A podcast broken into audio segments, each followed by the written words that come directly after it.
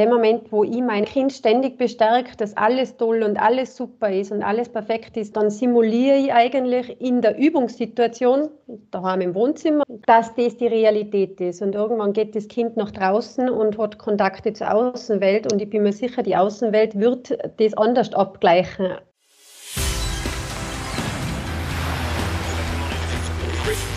Gut zu wissen, der Erklärpodcast der Tiroler Tageszeitung. Hallo, ich bin Vanessa Grill und ich begrüße euch zu einer weiteren Folge von Gut zu wissen. Heute will ich herausfinden, wie man das Selbstbewusstsein seiner Kinder stärkt. Das Selbstbewusstsein ist vom Umfeld beeinflusst, kann aber auch trainiert werden. Wie man die Kleinen in ihrer Entwicklung zu starken Persönlichkeiten am besten fördert und was es zu vermeiden gilt, verrät mir Angelika Bodner-Bardella. Die Tirolerin hält Kurse zum Thema Kindermentaltraining und ist psychologische Beraterin. Sie wird mir gleich Rede und Antwort stehen, doch zuvor noch fünf Fakten, die gut zu wissen sind. Kinder sind widerstandsfähiger, belastbarer und lernfähiger, wenn zumindest ein Mensch in ihrer Umgebung fest an sie und ihre Fähigkeiten glaubt dann bewältigen sie sogar große Herausforderungen und schwere Krisen. Das hat die Resilienzforscherin Emmy Werner bereits vor über 40 Jahren herausgefunden. Österreichische Mütter ziehen ihre Kinder meist mit einer Mischung von klaren Regeln und Freiheiten groß. Daneben vermitteln sie Selbstbewusstsein und Höflichkeit. Das ergab eine aktuelle Umfrage der Babyartikelmarke Mama. Laut einer Studie der Universität Kalifornien bringen Eltern von Kindern mit hohem Selbstwertgefühl ihrem Nachwuchs täglich mehrere Beweise der Zuneigung und Anerkennung entgegen. Auch der regelmäßige Kontakt mit Großeltern oder anderen alten Menschen kann dazu beitragen, dass Kinder und Heranwachsende sich besser im Leben zurechtfinden. Sozialpsychologen vermuten, dass die grundsätzlich positive Haltung den Enkeln gegenüber der Grund dafür ist. Kinder, deren Eltern trotz der vielen Probleme auf dieser Welt optimistisch bleiben, sind mutiger und zuversichtlicher, seltener krank und später erfolgreicher als Kinder von pessimistischen Eltern. Hallo Angelika. Hallo, danke für die Einladung. Danke, dass du dir Zeit genommen hast. Angelika, wir sprechen heute über das Stärken des Selbstbewusstseins von Kindern. Was macht denn ein selbstbewusstes Kind aus? Zunächst ist einmal in erster Linie wichtig zu sagen, selbstbewusste Kinder haben meist auch selbstbewusste Eltern, also brauchen auch ein starkes Gegenüber.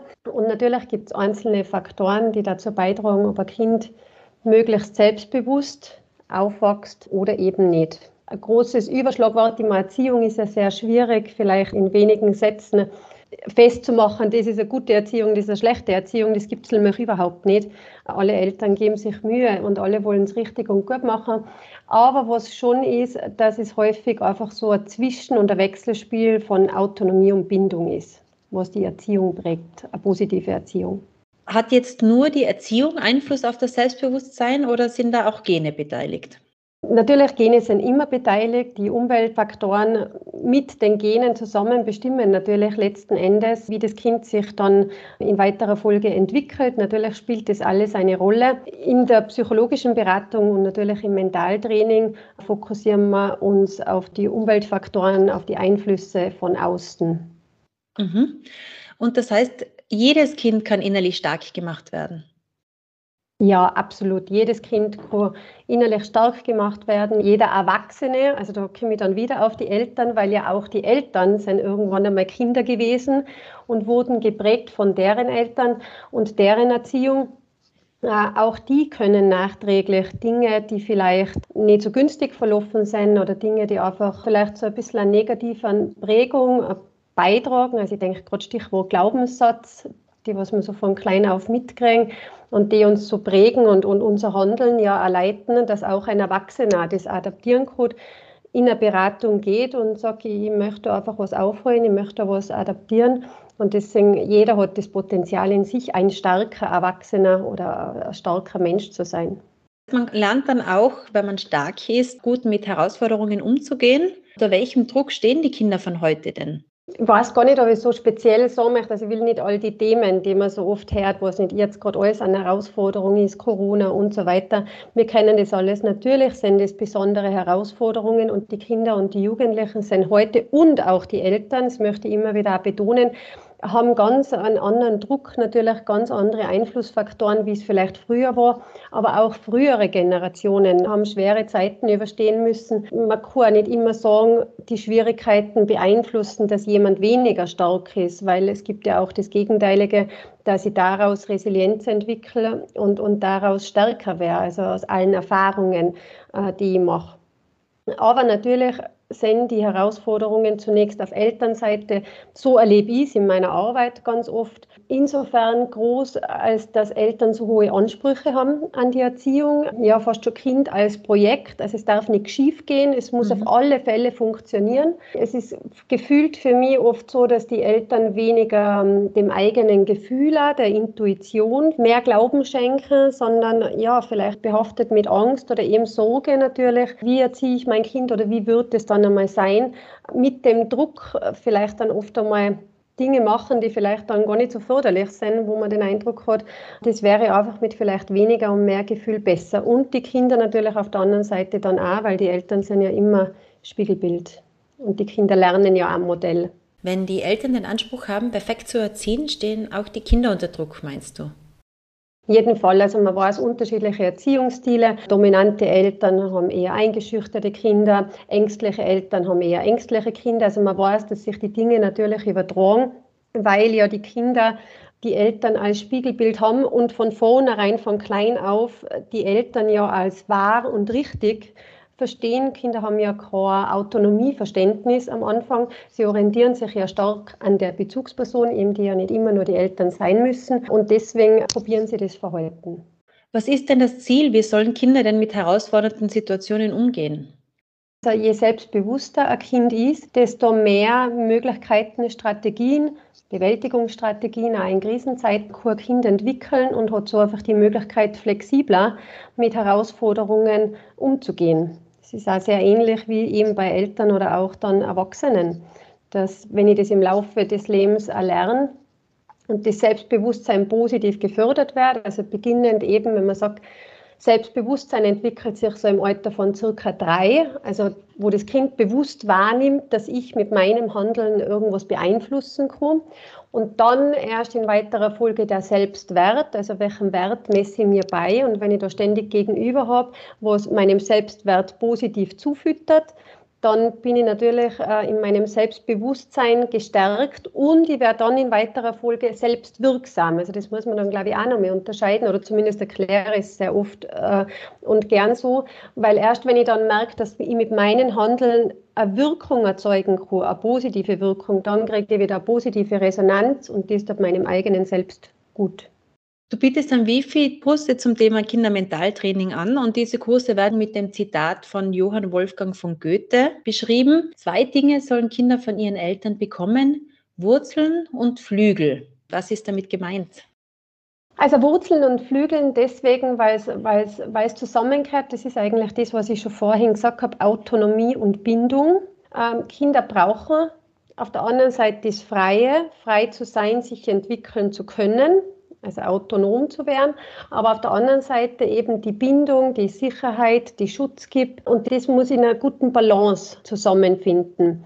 Oft erlebe ich, dass für Eltern das oft ein Widerspruch ist. Also oft, weil ich frage, ja, wie soll denn das gehen? Wie soll ich mein Kind frei, autonom erziehen und gleichzeitig aber auch Regeln und Grenzen festlegen? Und da ist mein Argument einfach immer, dass ich sage, nein, es ist keine Entweder-oder-Entscheidung. Es ist immer ein sowohl als auch. Also die zwei Dinge kehren zusammen, weil es gibt keinen Freiraum, ohne dass es nicht auch Regeln und Grenzen gibt. Und das ist, glaube ich, oft ganz wichtig für Eltern auch zu verstehen, dass eben diese grenzenlose Erziehung oder diese freie Erziehung nicht im Sinne von einer, einer positiven Entwicklung für die Kinder ist.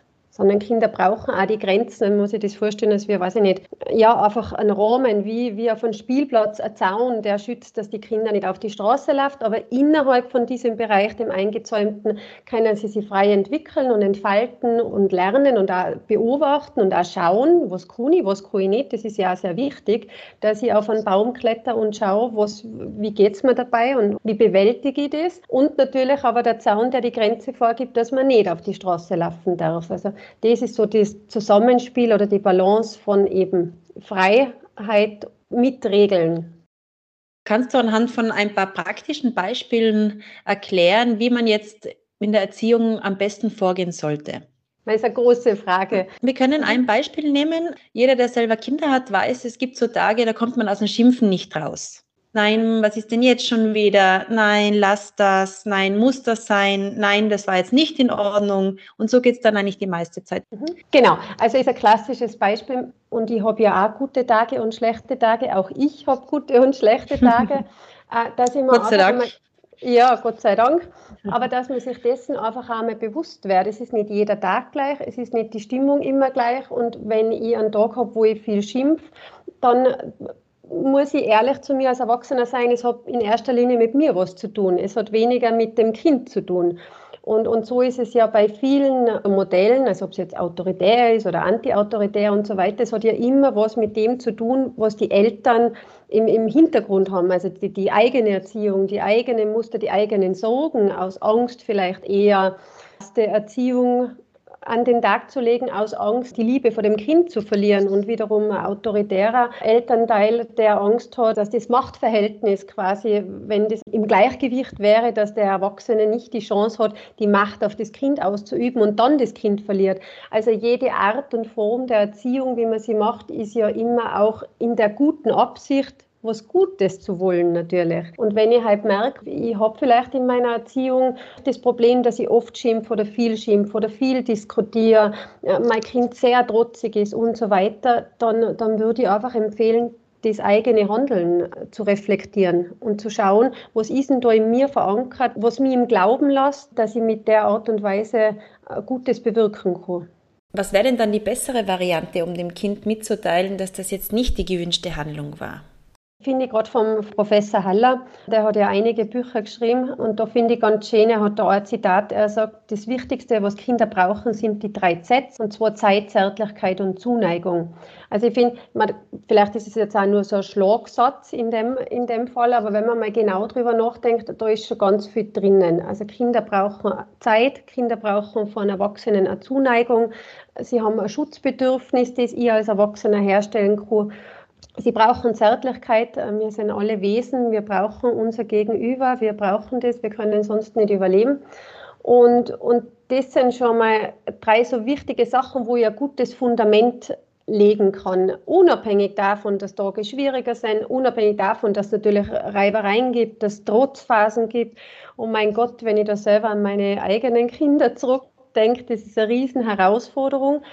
Aber wenn ich, wenn ich mir dessen bewusst bin, dass ein Kind das alles nicht tut, um mir was Böses zu wollen oder um mich jetzt zu ärgern, sondern das einfach eine Form von Entwicklung ist, an der ich teilhaben darf. Also ich mhm. mag auch das Wort Erziehung nicht so gerne, weil das sagt ja auch schon irgendwo, ich ziehe jemanden in eine Richtung. Na, also ich sage immer, ich, ich begleite meine Kinder, ich will ihnen ein Vorbild sein. Sie dürfen aber jederzeit auch selber entscheiden, ob ihnen das, was ich mache, gefällt oder ob es ihnen nicht gefällt. Also auch das ist Autonomie. Und das, glaube ich, sind schon mal ganz, ganz wesentliche Faktoren. Muss man alles gut heißen und schön finden? Keinen Fall. Das wäre genau eine Erziehungsmethode, die Kinder nicht zu 100 Prozent in der Entwicklung des Selbstbewusstseins fördern, weil in dem Moment, wo ich mein Kind ständig bestärke, dass alles toll und alles super ist und alles perfekt ist, dann simuliere ich eigentlich in der Übungssituation, daheim im Wohnzimmer oder bei mir halt in, in den sicheren vier Wänden, dass das die Realität ist. Und irgendwann geht das Kind nach draußen und hat Kontakte zur Außenwelt und ich bin mir sicher, die Außenwelt wird das anders abgleichen, als ich als Mama das tun werde. Also insofern, nein. Es braucht eine Realität, sage ich mal. Es braucht einfach den realistischen Blick auf ein Kind. Es gibt Dinge, die funktionieren super. Es gibt Dinge, die macht das Kind toll. Es gibt auch Sachen, die macht das Kind nicht toll. Und auch das werde ich kommunizieren. Da ist ja auch die Frage, wie. Das ist natürlich ein Unterschied, ob ich meinem Kind sage, du bist dumm, das kannst du nicht. Oder ob ich meinem Kind sage, äh, das müssen wir noch ein bisschen üben. Oder das funktioniert noch nicht. Aber was kannst du machen, um das zu üben, um es besser zu machen? Also das ist ein, ein großer Unterschied dann natürlich es ist ja nochmal ein großer Unterschied, ob ich ein Kind als, als Menschen oder das Verhalten äh, kritisiere. Das ist ein ganz wichtiger Unterschied, wo wir leider oft in unserem Sprachgebrauch und Kommunikation macht einen großen Teil aus, oft personifizieren, also dass wir immer sagen, du bist und du bist, also wir kritisieren nicht das Verhalten, sondern wir kritisieren immer die ganze Person und das ist auch schon mal ein Unterschied, das zu lernen, zu trennen, zu sagen, ich liebe dich und, und du bist ein wertvoller Mensch, aber dieses Verhalten gefällt mir gerade nicht. Also da geht es dann sehr viel um die Art der Kommunikation. Und wenn ein Kind mit Problemen heimkommt, zum Beispiel, es kommt heim und sagt, die anderen lassen mich nie mitspielen. Mhm. Wie kann man denn auf solche Probleme der Kinder reagieren? Ja, eine klassische Gegenfrage von mir wäre jetzt, wer sind denn all die anderen? Oft ist es nämlich so, dass man natürlich in der eigenen Wahrnehmung äh, die Dinge ganz anders sieht, wie sie in der Realität sind.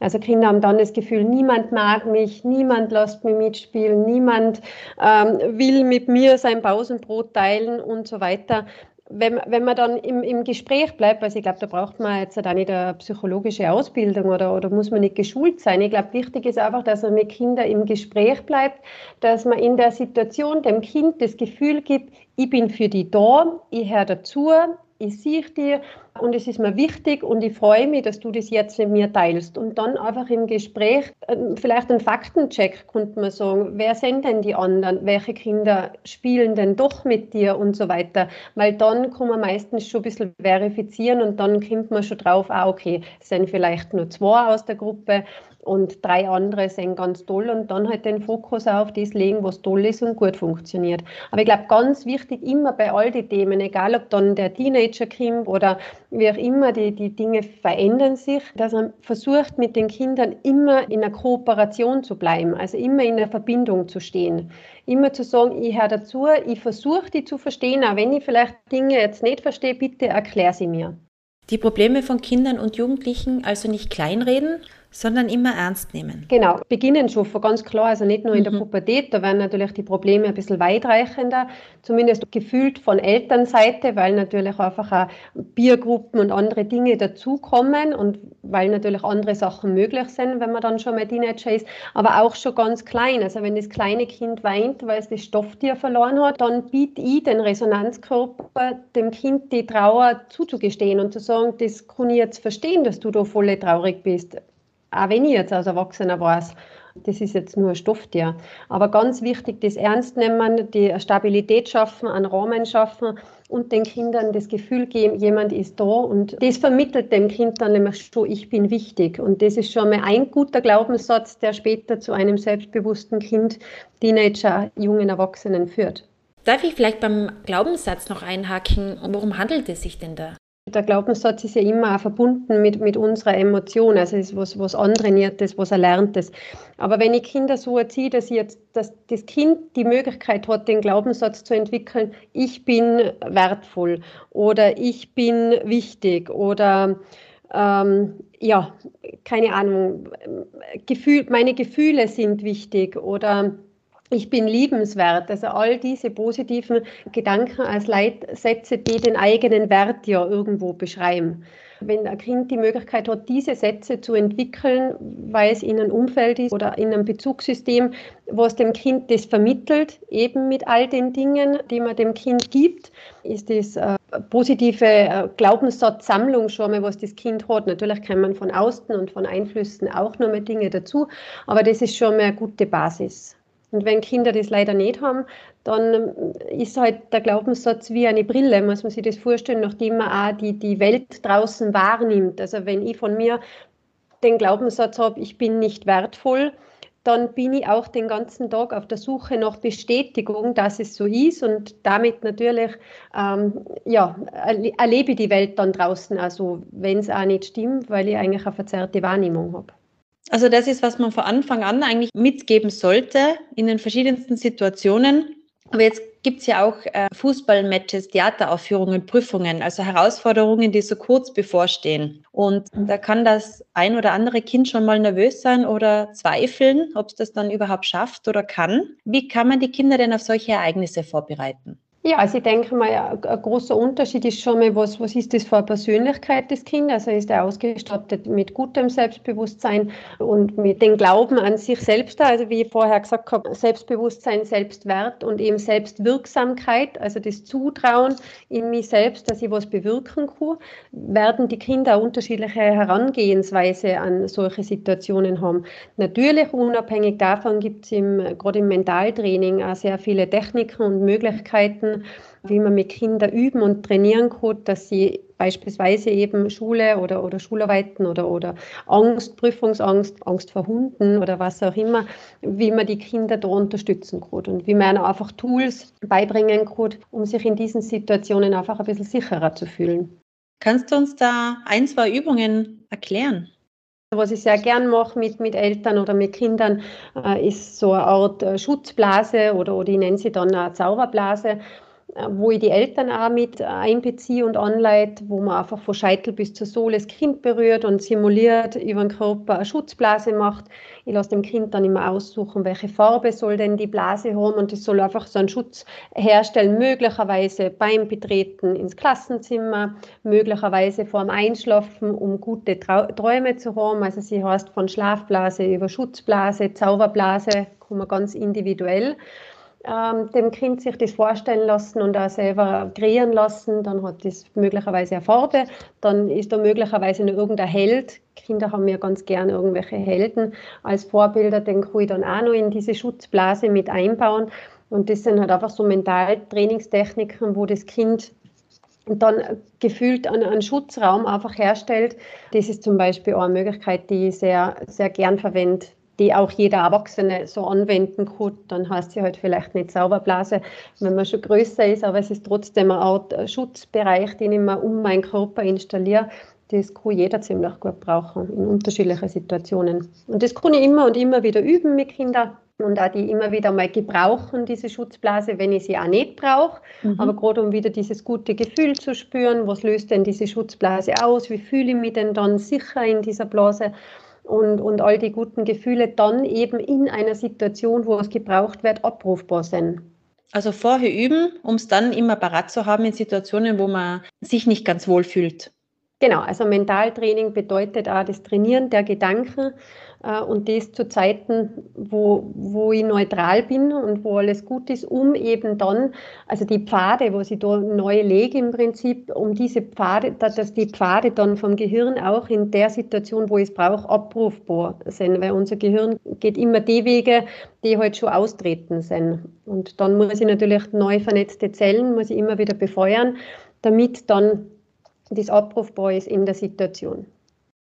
Liebe Angelika, vielen Dank fürs informative Gespräch. Ich sage vielen Dank für die Möglichkeit. Danke. Wer sich für das Thema Kindermentaltraining interessiert und sich in diese Richtung weiterbilden möchte, der hat die Möglichkeit in zwei Kursen dazu. Ein Kurs von Angelika Bodner-Bartella findet schon im Februar in Kufstein statt. Ein weiterer folgt im September am Wifi Innsbruck. Informationen dazu gibt's unter www.tirol.wifi.at. Voraussetzung für die beiden Kurse ist die Absolvierung eines zweitägigen Basisseminars zum Mentaltrainer. Gefällt euch unser Gut zu wissen Podcast? Dann teilt ihn, liked und bewertet ihn in eurer App. Das war Gut zu wissen, der Erklärpodcast der Tiroler Tageszeitung.